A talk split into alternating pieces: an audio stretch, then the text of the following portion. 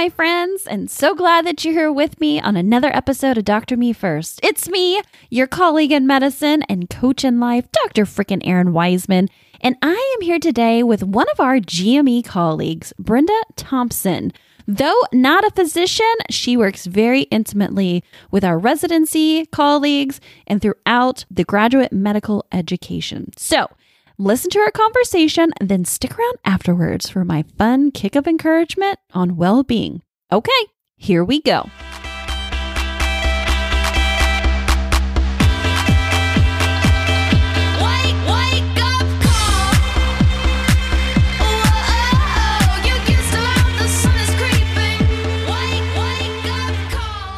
Welcome to the podcast, Brenda Thompson. It's so great to have you here with me today. Thank you. I'm happy to be here. All right. Well, tell the people a little bit about yourself and the wonderful work that you're doing in the world. So a little bit about me is that I've been in healthcare now for ten years, and I feel as though I've seen physicians from the start at medical school all the way into their faculty attending positions. So I've spent the last decade in graduate medical education doing everything, holding various roles from accrediting the medical residencies through the College of Medicine and G M E office to being a trainer, to being a coordinator. And what I am currently doing is providing more of an educational role to individuals in healthcare. So physicians, residents, even medical students and administrators. And that focus is more on wellness related. So anything from, you know, preventing burnout to wellness protection and the promotion of wellness. And I can do that, I feel, because my first career was that of school counseling. So I have th- I went to school for three degrees in psychology. So I'm using that to as my basis. I have an East-West type of approach, and I use a lot of different Eastern modalities for wellness. And I liked to educate residents on other means besides the typical Western approaches to self-care. Yeah, so I bet you are well acquainted with Section six with all the A C G M E stuff. Correct, yes. Did you help write any of it? I, I did not. Um, so my role in accreditation is we would go in and audit our residency programs to make sure that they were adhering to A C G M E standards. And if they had any deficiencies, we would work with them to correct them. So I didn't work personally with A C G M E, but I would be there for the programs to make sure, like me being an expert in A C G M E accreditation, making sure that they can come to me and say, hey, I think we might have a problem, help us fix it. Yeah, because it's so important. So when I went through training, it was about the time when uh, duty hours were changing and there was starting to be some lip service towards wellness. And now, still being a faculty attending and a residency, I know programs are still struggling with this. Is that what you're seeing from your point of view, or is it just me? So I feel A C G M E is also struggling with it as well, not just residency programs, because A C G M E is trying to come up with wellness initiatives. And I do think that's great. And you always go to their conferences and they have the same story to tell. They just don't have the answers. So when they, you know, place the wellness curriculum, so to speak, onto residency programs, which they should, it should be per residency program and how they best fit um, their wellness curriculum to their own residents and, and fellows. Everyone is still wondering, you know, what's the best method? Nobody has that answer yet. And I do feel that we're missing the actual root cause of what's causing wellness um, related burnout. You can't expect a physician to work eighty hours a week, every week, and also take care of studying, take care of their family time, take care of themselves. It's just a recipe for disaster. So we can have all these nice wellness initiatives and lectures and, um, you know, going to these conferences and learning about what to do, but that doesn't necessarily take care of the core. And if you ever talk to residents and fellows like I do, when I go into programs and I do the audits, I'm hearing from them. I'm hearing from them, you know, firsthand saying these hours that we just can't keep up. These are ridiculous. I'm tired. I'm burnt out. I'm taking pharmaceuticals. Of course, that's going to cause burnt out. It's not the other way around. You don't get burnt out and then, you know, become groggy, tired, withdrawn. So I feel we're all missing the root cause and trying to correct that root cause. We're just correcting the symptoms of burnt out. And I don't think that's fair to the residents.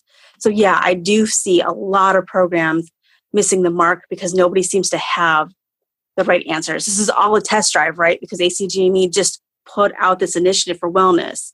Yeah, absolutely. Yeah. And girl, you're speaking our language here, because like yoga, it don't create burnout. You know, it, it's, you're exactly right. The cure is, or getting a cure is going exactly to like, where are the problems?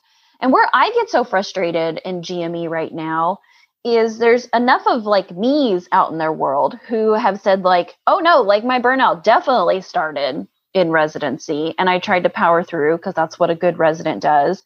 And you don't complain and you don't out your program. Um, and you just put up and shut up type of thing. And I just can't believe that, you know, we still haven't gotten to a point that like, when is it ever acceptable that we do this to people? Right. We don't do it in any other industries. We know that the trucking industry, they have to have like a monitor of hours on their truck and they can't work over a certain amount of hours. They have to pull off the side of the road. And why do they do that? Because there was so many car accidents. So the industry said, okay, we have to change this. We're going to mandate, you know, standard duty hours for when truck drivers can drive. So why aren't we doing this in healthcare? We already have the statistics. We know the high risk of patient safety when we have an overworked, exhausted, tired doctor working with them. Yeah. And you know what makes me so frustrated too is like the generations before me, when I was a resident, barking about, oh, these residents are just so soft. They just can't hack it. You know, talking about our duty hours and our limitations in call. And I just wish A C G M E would be like, enough, enough. And I don't know, I don't know if we need to extend training so that it can be more humane and in more humane doses or what, but I'd love to hear your thoughts on it. So I have a theory about that. And whether this, this is right or wrong, I don't know. But, you know, before probably the nineties, most physicians were male. And what happens in the traditional household, the men are able just to go to work and focus on work. The wife will take care of all the child rearing, house care chores, for example. So men really had one hundred percent focus on schooling, training, and then going out into the line of work. So it's not like that today. No, I mean, medicine was totally built for men with wives. Exactly. And so now you have almost fifty-fifty going into medicine right now. These medis- medical students are fifty male, fifty female. They're coming in with babies. It used to be a time, especially in certain residencies like surgery, where it was a no-no to get married, to have children. Like you don't have children during residencies. Now they're they're being more relaxed about it. So now they have other care that they have to attend to. And you know, if you have children, then you know how tired that is. So that's my theory. Um, I think because society has changed, these rules need to be looked at, and these older physicians need to change with the times. I think too that it just wasn't tolerated. Like you were kicked out of programs if you were found out to be pregnant or to, that to be your desire. I wouldn't say that it was still accepted. Being being a woman who had two babies, well, yeah, I had two babies when I was in residency, my first year and my third year. It was dealt with. I think that's the best way to put it. It wasn't accepted. It wasn't like, oh, we're super happy for you. It was just like, oh, you're making this a lot harder on everybody else, but we can't say it out loud because then we'll get hit with, you know, human relations complaint. And that's the same that I'm dealing with now. I mean, it's twenty twenty. I still have those conversations with program directors and D I Os. And it is, it's, it's probably a really hard thing for a woman to come forward and say, I'm pregnant, to the program director, but it is still considered a no-no. But yes, because there are more restrictions in terms of healthcare laws, um, human resources laws, they can't necessarily outright say it in fear of a lawsuit, but they will be treated as such. That resident will know they just did a, a bad thing. And it's unfair, it's unfortunate, but I also have to say to that resident or fellow, you have to also understand if that's what's going to happen. And sometimes nature just takes its course, okay? Sometimes, you know, no matter what you have in terms of conception, it just doesn't work. There is going to be a stigma against you for a little bit. And it's not just with the program directors or the D I O, it's also with your peers. I've had that conversation with other residents who are like, oh, great, now that shoulder responsibility is going to become on me. And they get angry. Oh, absolutely. And, you know, I think this is where we have to have a culture change and say, um, we're working with a bunch of twenty, thirty, and maybe forty-year-old people who are fertile. And so why do we not have a mechanism for understanding that life happens during all of this? We have to get over the thought process that we just like put our life on pause for about eight years and then we just pick it back up again. Because like, as you were talking about, like there's so much trauma that becomes installed, so many, so much pain, so much experiences that you're just not a robot, and that like someday you just get to wipe your hard drive and start over again. Like that leaves lifelong impacting experiences. It really does. And, you know, I go back to the term depersonalization all the time. So when I talk to faculty or talk to residents and I'm doing a wellness lecture, I talk about depersonalization. So if I tell you that you're a doctor, you've been a resident, what does that mean for you? I have no identity. Yeah. So basically, and this is kind of what you were just talking about a little bit ago about how when you're a resident, you know, you just kind of show up, you shut up, you do what you're told. And that's what depersonalization kind of is, the symptoms of it, because it is a psychological withdrawal. It's a withdrawal from relationships. Um, you develop, you know, a negative, more cynical, callous attitude, not just to yourself or to others, but to the institution. So if this problem is starting truly in medical school, because you can see the statistics in medical school about burnout as well as suicide rates. These medical students are going for rotations. They're experiencing firsthand maybe some forms of abuse. Then they go into residency. This is what they're experiencing. And when they go out into the field and maybe they become attendings, it's a recycled pattern. They're going to now do this to the observership clerk student meds, then to the residents, and maybe even to one another. So you can only take some form of abuse, whether it's emotional abuse, whether it's actual physical abuse, whether it's spiritual abuse, for so long before you start to experience depersonalization. You're going to withdraw. And that's a serious problem. You know, you're going to feel like you don't have control over your own speech. Just like you said, you kind of have to show up and shut up. You do what you're told. You don't necessarily have input. And that's very unlike other jobs. Like, you know, I've been in education, like I said, school counseling.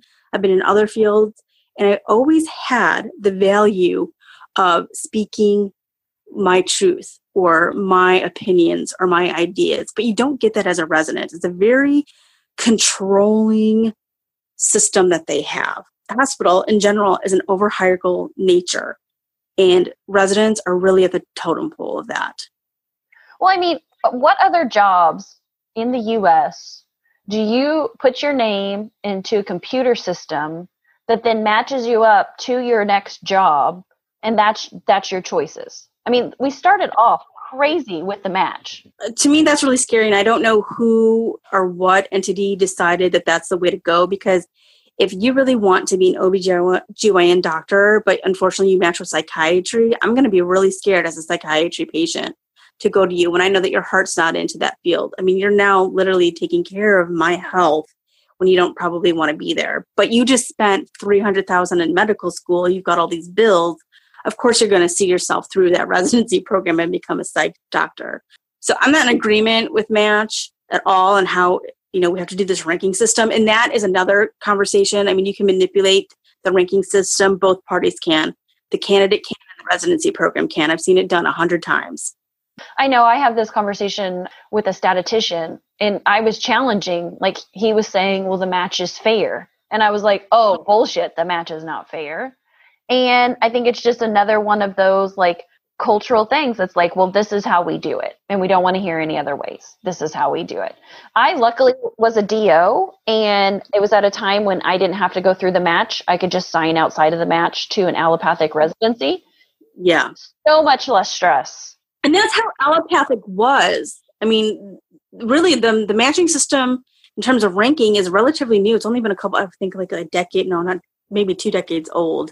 It is relatively new. I mean, that's not how the old system was. You would send out your application to all these allopathic programs, and then the program director would sort through them and then interview. Just like any human resource, you get applications, and then you look through them and see who's the best fit to bring in for an interview. But now it's changed.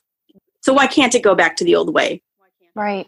And I think, you know, hopefully G M E is waking up to gender disparities, racial inequalities, even sexual orientation. Uh, we had an issue in a program that I was involved with, with one of our residents who came out of the closet and, you know, said Like, it's not a big deal. The rest of us, it wasn't a big deal, but it was made to be a big deal. And yeah, just, just to the point that it was just extremely inappropriate. And I'm just, again, I look around because now, you know, most of my time is spent outside of healthcare doing coaching and consulting. I'm not in the trenches anymore. And when I jump down in the trenches, I'm like, oh my God, it's so toxic here. I can just feel it. But why are healthcare organizations really supporting them? So I don't know if you heard of Doctor Death down in Texas. Oh my God, that podcast. It makes me want to vomit. Have you heard, did you listen to the story of the podcast? Yeah, I did. And I don't remember the gentleman's name, but there were many doctors and other people who went to healthcare administration and made a complaint and said, this guy should not be working, but they protected him. They allowed it. I mean, they allowed a person who is performing serious harm to patients, serious harm to the community. And that, again, will create depersonalization. Physicians start to lose trust in their employer. They start to lose trust and credibility within their leadership. So they pull back. They become numb. They have a psychological withdrawal. And that's a serious problem. And what happens? You will start to suffer health-wise because your mentality, your spirituality, and your emotions are now taking a hit. So we have to go back to, what are you doing as a physician or healthcare administrator when you see injustice, whether that is through healthcare administration, whether that is with, you know, doctors who shouldn't be on the floor, who are performing, get allowed to, your voice is going unheard. I mean, that is literally telling those doctors and individuals who went forward and to complain about him, saying, hey, your opinion, you are not valued. Your opinion is not valued. I heard you, you made a formal complaint, but we're still going to keep him on the floor. So what are you going to do as a physician when you say, I just worked side by side with him and I can tell you everything he did wrong to create a serious health risk for this patient? And they're saying, thank you, but that doctor's still staying on. Of course, you're going to lose trust. You're going to get angry. You're going to start to question, am I in the right field? Am I doing, you know, right? Because I'm literally moving forward and knowing that the community is at harm. You're going to develop, you know, symptoms, like I said, of depersonalization. And that is, that's a problem, because the ultimate problem is when it gets so bad that a physician wants to take their own life. And, you know, we look at healthcare in general, and it's got the highest statistic of occupancy for self-harm, for suicide, in particular surgeons. I worked in surgery. So when I worked in G M E, I had just always gravitated towards surgery for some reason. I've worked with a lot of surgeons. I've been a program administrator for residency for surgery. And it's where I find the suicides to happen the most in my experience, but also statistically that proves it. And this is what gets me scared. When we start to see that depersonalization take effect, when they start to have that psychological withdrawal, when they're no more fighting, there's no more fight to fight, they're not getting emotional over experiences, they basically take that beat down, whether it's an emotional beat down, spiritual beat down, whatever kind of beat down that it is, and they withdraw. As a counselor, that gets me scared, because you need to pull them out of that, because you never want anybody, a doctor or anybody, to make peace with the fact that they're going to end their life. If they lost the fight, they're not getting angry anymore. You don't see them having any ties emotionally to anything that might have happened that was a negative situation or harmful situation. That's when you got to get scared. And that's when you have to try to pull them out of whatever mindset that they're in. So when we talk about healthcare and we talk about, you know, the disparities, we really have to look at not just accrediting agencies like A C G M E. Are they protecting the residents? You know, what happens when there is a physician, program director, attending, whomever, that is abusing the resident or fellow? What happens to them? Where's the protection to the resident? We also have to look at healthcare administration. So like I was mentioning, Doctor Death, that didn't happen in that Texas facility. They protected that doctor that was causing harm, but they didn't protect the doctors that were coming forward. That's a problem. And if you work with that your entire career, how are you as a physician going to mentally, spiritually, emotionally be stable? I don't see how you can. Mm, yeah, so true. And I know some of your work is around coming back from this and releasing some of those harms that's been done. Tell me more about it. When I went to school for my master's, I studied transpersonal studies psychology, because I wanted to look at different philosophies, religions, cultures, and see what they were doing to kind of have self-care, heal themselves, move forward and work through emotions. And I gravitated towards a practice called creative expressions. That's just one modality. And the other modality is more of a body therapy called somatic therapy. So first we'll talk about creative arts. So I like creative arts because it's a behavioral, cognitive, physical, social, and spiritual form of treatment, so to speak. And we've all heard of art therapy, I'm sure. And I'm sure we've all heard of dance therapy. That's what creative art therapy is. So it's not just a verbal expression, like t- typical therapy, like Freud therapy. It's also the creative process. And this is something I really, truly enjoy. And I see the enjoyment that I've worked with with residents and, and other faculty, that they get to be firsthand accountable for their own healing. And it's more enjoyable. A lot of people don't like to talk about the problem. So sometimes they need a different form. This is what creative expression arts will do for you. So if you're great at movement and you want to express yourself through dance therapy, there is a dance therapy therapist for you. But maybe it's more words, journaling, storytelling, poetry. Maybe that's how you can best put everything that you've been through, the pain, the suffering, the things that you've witnessed, out on paper and get it out, move that energy through your body that way. Energy is emotion, right? And you need to know, how are you working through that energy? You can't have that energy harboring within your body. You've got to move that energy out. Creative expressions is a way to do that. I love it. So I always encourage anyone from residency programs, if they're looking for a wellness day activity or a physician, to look up creative arts. Find something that you're interested in and bring in a, a facilitator in one of those practice areas. So you can do art therapy, you know, clay therapy, there's sand therapy, there's drama therapy, storytelling, journaling, collaging, there's, you know, prayer, meditation, you know, more ritual type of therapies. So it's, for me, it's really good to get the so-called uh, client to be actively involved. And sometimes, like I was saying, words are hard to say. Sometimes there's embarrassment. Sometimes there's shame. And I notice working with physicians, they have a lot of shame in what they have experienced, some guilt. And so I say, okay, you know what, maybe traditional talk therapy won't be the best for you. Let's go into something creative. And then I find out what it is that they're interested in, what they like. Do they like to draw? Do they like to move? Do they like music? There's music therapy. There's many different types of therapies that are more creative, where they don't necessarily have to talk. It will all come out through one form of movement. And that trained therapist, that facilitator, will understand symbolization. So I have had my clients draw a tree, which sounds crazy, right? If you're going to a therapist and they're like, draw me a tree, you're going to think, what is the relevance of drawing a tree? But what you draw symbolizes something. And as a trained facilitator, I know what those symbolizations would mean. So if you draw a bird in a specific place, if you draw a cloud or a sun in a specific place, it's symbolic. And I'll be able to distinguish the meaning of what your, you know, subconscious is trying to say. And then from there, we have a talk. I love that. I, I knew nothing about this. So I like, I'm going to go away from this conversation and draw a tree and then scan it and send it to you. Just as an experiment. Definitely, definitely. It is, it's actually kind of fun. You get to learn a little bit about yourself as well. But, you know, sometimes people also, maybe they they don't want to go to therapy. And I think that's a stigma that physicians still face. Oh, one hundred percent.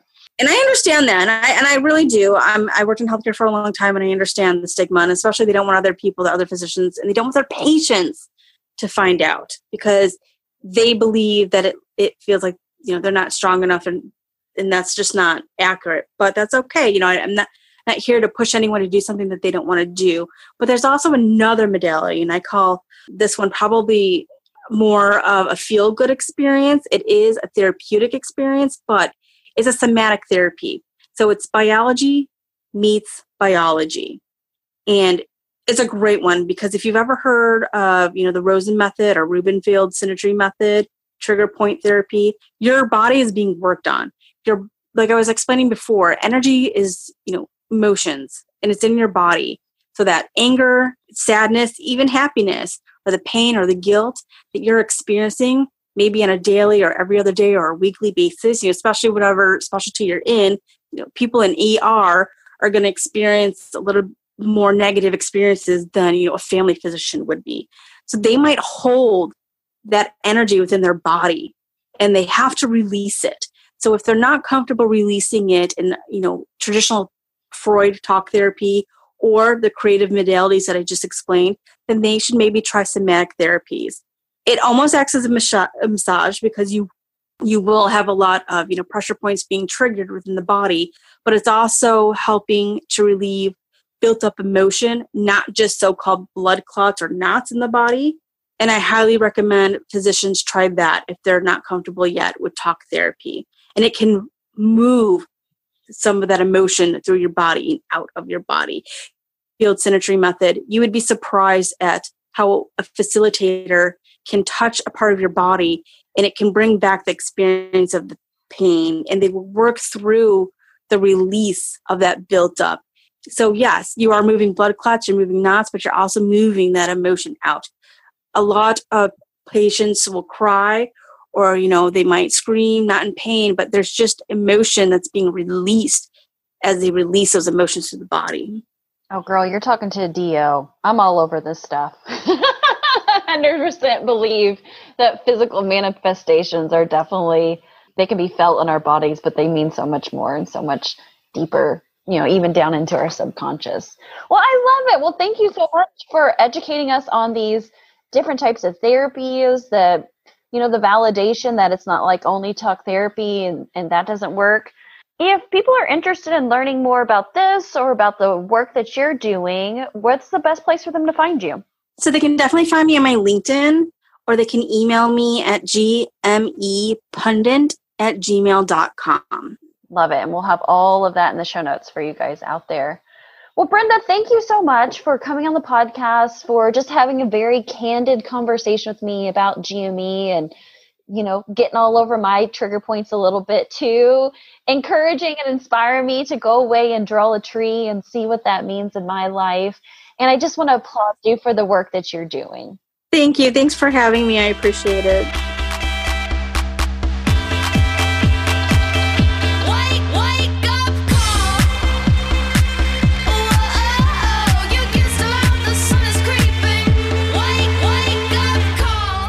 When I talk to residents or fellows or faculty member in residency training or medical education, many times when I come in and I say I'm talking about wellness or well-being, they automatically jump to when their next retreat is. Well, I just want to put it out there, guys.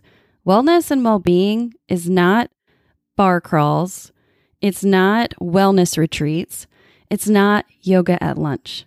Those are events that can take place to augment your wellness and well-being. But that's not only it. I think real wellness is being able to get up in the morning and say, hell yes, bring on this day. I'm so excited to be alive, and I'm so excited to be doing the work that I'm doing. I think real wellness is going about your day, and even when you're confronted with a difficult situation, scheduler's gone crazy, patients are all crazy, nurse is crazy, my kids are crazy, they're toilets over flooding, and it's crazy. True wellness is being able to sit in the moment and not lose my freaking mind. To be like, of course, of course this happens in life. Because guess what? This is hashtag real life. The other thing that I think real wellness is, is being able to sit with yourself through the good, the bad, the ugly, the bitch, the wonderful, the horrible, it all. And still be able to say, yes, this is my life. So if you look at that and you use my gauge of what wellness is, and you're like, yep, I'm not there, it's okay. The first step is always going from unawareness to awareness. And then the next step is getting really clear on your definitions. And maybe your definition of wellness may be totally different than me. Maybe it's a particular type of schedule or lifestyle or way that you move your body or how you consume your food and what you consume. That's fine. Because that's the really cool thing. We all get our definition, but you just need to be making sure that you're living by your definition. So guys, as always, I want to be here to help you and support you. I hope this kick of encouragement reminds you what true wellness is for you. And as always, remember, your life, your calling, your pulse matters.